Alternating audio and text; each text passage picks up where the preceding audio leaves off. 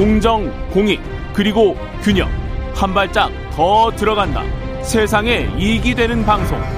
최경영의 최강 시사. 네, 어제 고 노무현 전 대통령 서거 13주기 추도식이 경남 김해 봉화마을에서 열렸습니다. 여권과 범야권이 대거 참석했는데요.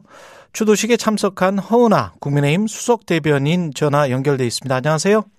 네, 안녕하세요. 허은아입니다. 예, 어제 추도식 그 엄수됐고 현장에 함께 계셨죠?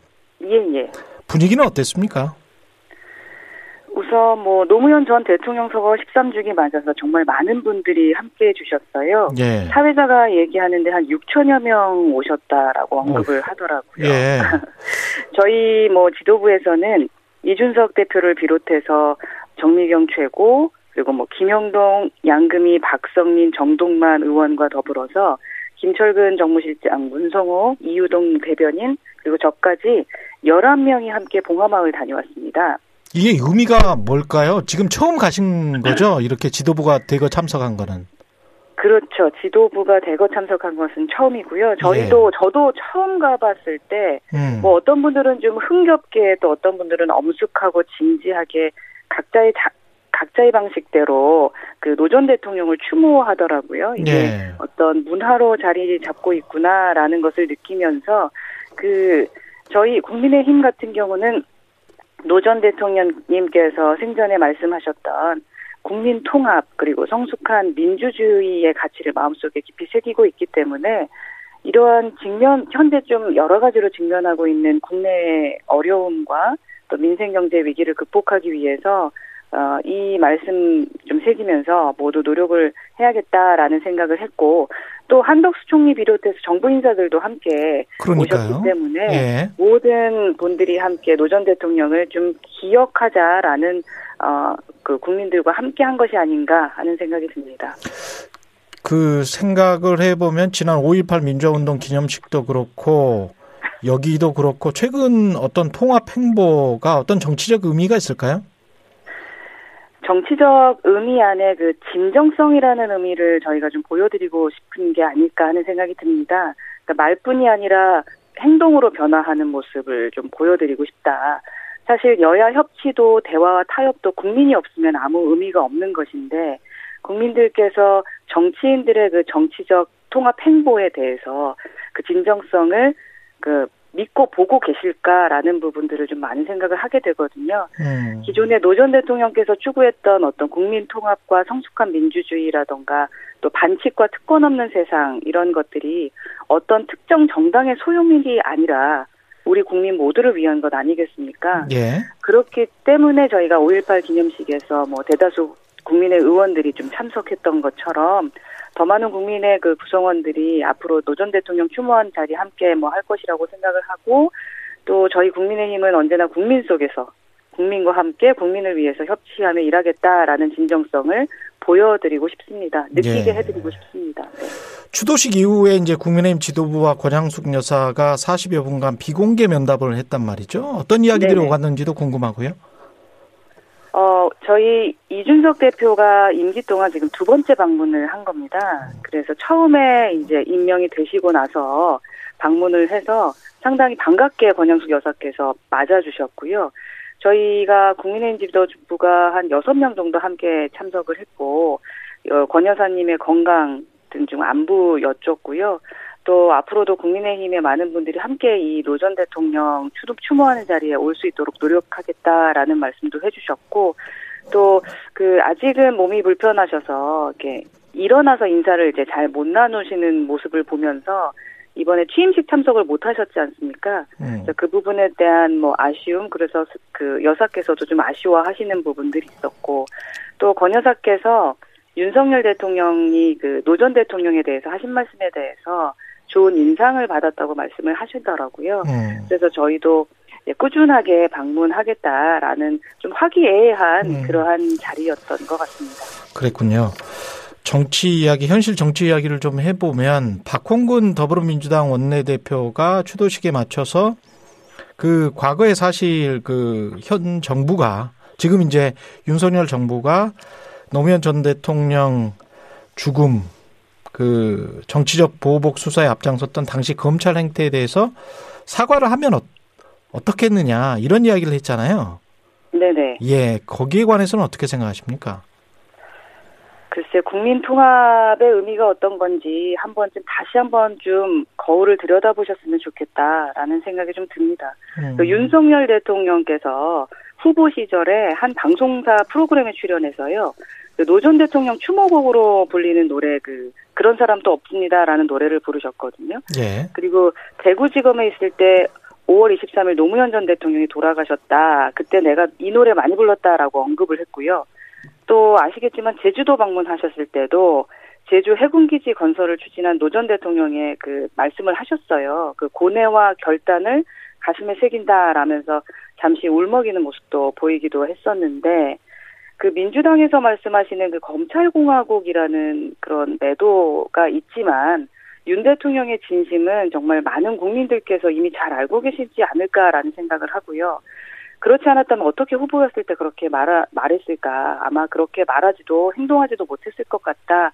그리고 5.18 추모식 또 지금 이렇게 노무현 전 대통령의 추모식에 총리까지 보내는 일을 하지는 않으셨을 것 같다라는 생각이 듭니다. 그 당시 검찰 행태라는 거는 지금 윤석열 대통령의 어떤 행보하고는 좀 다른 것 같은데요. 그 당시 검찰 행태에 관한 어떤 발언은 있으셨던가요? 당시 검찰 형태에 대한 말씀을 하시지는 않으셨죠. 네. 예. 그리고 저 한덕수 국무총리 인준안 통과되고 그 다음에 얼마 안 돼서 지금 이제 정호영 보건복지부 장관 후보자가 자진 사퇴를 했는데 이걸 보면 또 여야가 어떻게 잘 돼 갈 수도 있을 것 같고요. 협치라는 것이. 그렇지요. 그 우선 음. 뭐 정호영 음, 후보께서도 사퇴를 하시면서 윤석열 정부 성공을 위해서 여야 협치를 위한 하나의 뭐 미달이 되겠다라고 하셨잖아요. 예. 협치에 대한 부분은 상당히 중요시 여기고 있다라는 생각이 들고요. 뭐 책임 있는 결정을 해주신 만큼 저희도 지속적으로 협치에 대한 노력을 해야 된다고 생각하고요. 음. 예, 국민 눈높이를 맞추는 것이 가장 중요하다라는 생각을 합니다. 여기까지는 이제 어느 정도 왔는데 이 다음에 이제 하반기 국회 문제 때문에 윤호중 더불어민주당 비상대책위원장은 이게 사실상 검찰 쿠데타가 완성돼 있는 상황이다. 이렇게 지금 현 상황을 규정하면서 그걸 견제하려면 국회 내에 법사위원장 자리는 꼭 민주당이 계속 가지고 가야 된다. 이렇게 지금 주장을 하고 있습니다. 그래서 좀 저희가 좀 어이가 없다라는 생각이 좀 듭니다. 예. 1년 전에 윤호정 위원장 본인께서 국회의장 뭐 김기현 당시 원내대표와 함께 합의를 하셨고요. 음. 또 지금 와서는 말도 안 되는 이유를 거론하면서 합의를 뒤집고 계시는데 쿠데타라는 것은 검찰이 한 게 아니고 민주당이 국회에서 입법 쿠데타를 지금 완성해서 검수완박으로 검찰을 완전히 허수아비로 만들었거든요. 또 국회에서 견제해야 할 것은 그 허수아비가 된 검찰이 아니라 절대 다수의 의석만 믿고 입법 쿠데타를 일으키는 민주당입니다. 또 민주당의 그 법사위원장 독식 주장은 저희 오랜 기간 이어져온 국회 관례를 깬 것도 문제고요. 그거보다 더 중요한 것은 다수당의 일방적인 횡포를 견제할 만한 수단이 완전히 사라져 버렸다라는 것이거든요. 음. 그래서 우리 대한민국의 민주주의를 또다시 망가뜨리는 그 모렴치라고 생각합니다. 아, 노무현 전 대통령의 말씀을 좀 다시 한 번쯤 되새기셨으면 좋겠다라는 생각이 듭니다. 지금 윤석열 대통령과 조 바이든 미국 대통령 첫 한미 정상회담이 있었는데 이 평가도 지금 극과 극인데 어떻게 보십니까?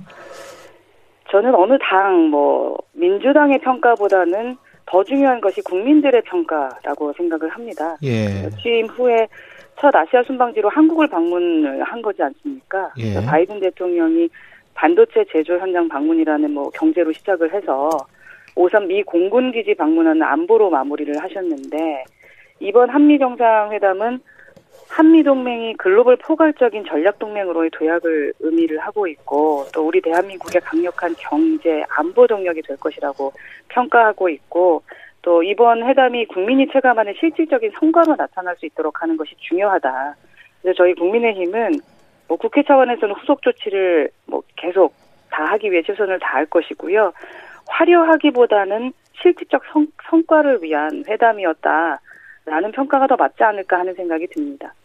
제가 좀 비교를 하는 것 같아서 그렇긴 합니다만은 일본 가가지고 그 왜 유엔 안보리 상임이사국 지지를 했잖아요 바이든 대통령이 네네. 그거는 좀 커 보이더라고요 남의 떡은 남의 떡이어서 그런지 모르겠지만 저건 좀 커 보인다 방위력 증강 지지도 근데 이제 일본이 계속 요구를 해왔던 거란 말이죠. 그래서 좀 커 보이는 것 같아가지고 우리는 별로 준 거 없는 거 아닌가 뭐 이런 생각도 들고 어떻게 보세요? 글쎄 한미 정상, 한미 강화에 대한 게 지금 시작된 지 30일이 되지 않았기 때문에 예. 처음부터 너무 많은 것을 원하는 것 또한 또 욕심 아닐까 하는 생각이 좀 들긴 합니다. 예. 아, 새롭게 이제 또다시 시작하는 한미 동맹에 대해서 지켜봐 주셨으면 좋겠습니다. 음, 지금 저 국민의힘은 지지율은 굉장히 좋죠. 지금 네, 지지율이 높아- 상당히 각종 여론조사가 그런데 네. 어떤 상승의 원인은 뭐라고 보십니까? 글쎄 저희가 지금 총선을 거의 실패하고 나서 음, 2년 넘도록 꾸준하게 변화하고 또 실행하면서 어떠한 능력의 가능성을 좀 보여드렸던 부분을 이제는 조금 더 지켜봐 주시고 믿어 주시는 것이 아닌가 하는 생각이 들고요. 사실 저희는 그 민심이라는 것이 자신의 정치적 목적을 위해서 왜곡해서는 안 된다라고 생각하고 항상 있는 그대로 겸허하게 받아들여야 한다고 생각을 합니다. 기존에 음. 지지율이 낮았을 때는 저희가 분명 뭔가 실망시켜드린 게 있고 잘못한 부분이 있었을 것이고 그것을 위해서 또다시 계속적으로 노력하면서 변화하는 모습을 좀 지켜보셨던 것이 아닌가 하는 생각이 듭니다. 예. 그리고 공공부문 민영화 관련해서 그 민주당이 윤석열 정부가 공항, 철도, 전력 이쪽을 결국은 공공부문 민영화를 추진할 거다 이렇게 지금 주장하고 있지 않습니까? 근데 윤석열 정부는요. 예. 단 한 번도 공기업 민영화를 언급한 적이 없습니다. 음. 공약에도 국정과제에도 존재하지도 않는데 이게 뭐 이미 시작된 민영화를 막아내야 한다고 선동 여론전을 펴는 것은 정말 민주당 모습이 참으로 개탄스럽다. 이렇게 돼서 지지율이 떨어지고 있는 거다라는 말씀 좀 드리고 싶고요. 네. 민주당의 이 밑도 끝도 없이 꺼내든 민영화의 실체는요. 국민을 또 한 번 갈라치게 하려는 습관적인 구태 선동이라고 좀 생각을 하고 음. 있지도 않은 적을 자꾸 자신들이 만들고 자신들만 화내는 과대망상일 뿐이다라는 생각이 좀 듭니다. 그래서 민주당이 근거 없는 민영화 추진을 쟁점화해서 사실 검수완박이라던가 계속되는 당내 성범죄 이런 것들을 그 이런 본인들의 실책을 좀 덮어보려는 의도가 아닐까 하- 하는 의심이 되는데 음. 국민들은 상당히 현명하시다. 지금까지 저희가 지켜보지 않았나, 체감하지 않았나라는 생각을 꼭 해주셨으면 좋겠습니다. 알겠습니다. 여기까지 하겠습니다. 허은아 국민의힘 수석 대변인이었습니다. 고맙습니다. 네, 감사합니다.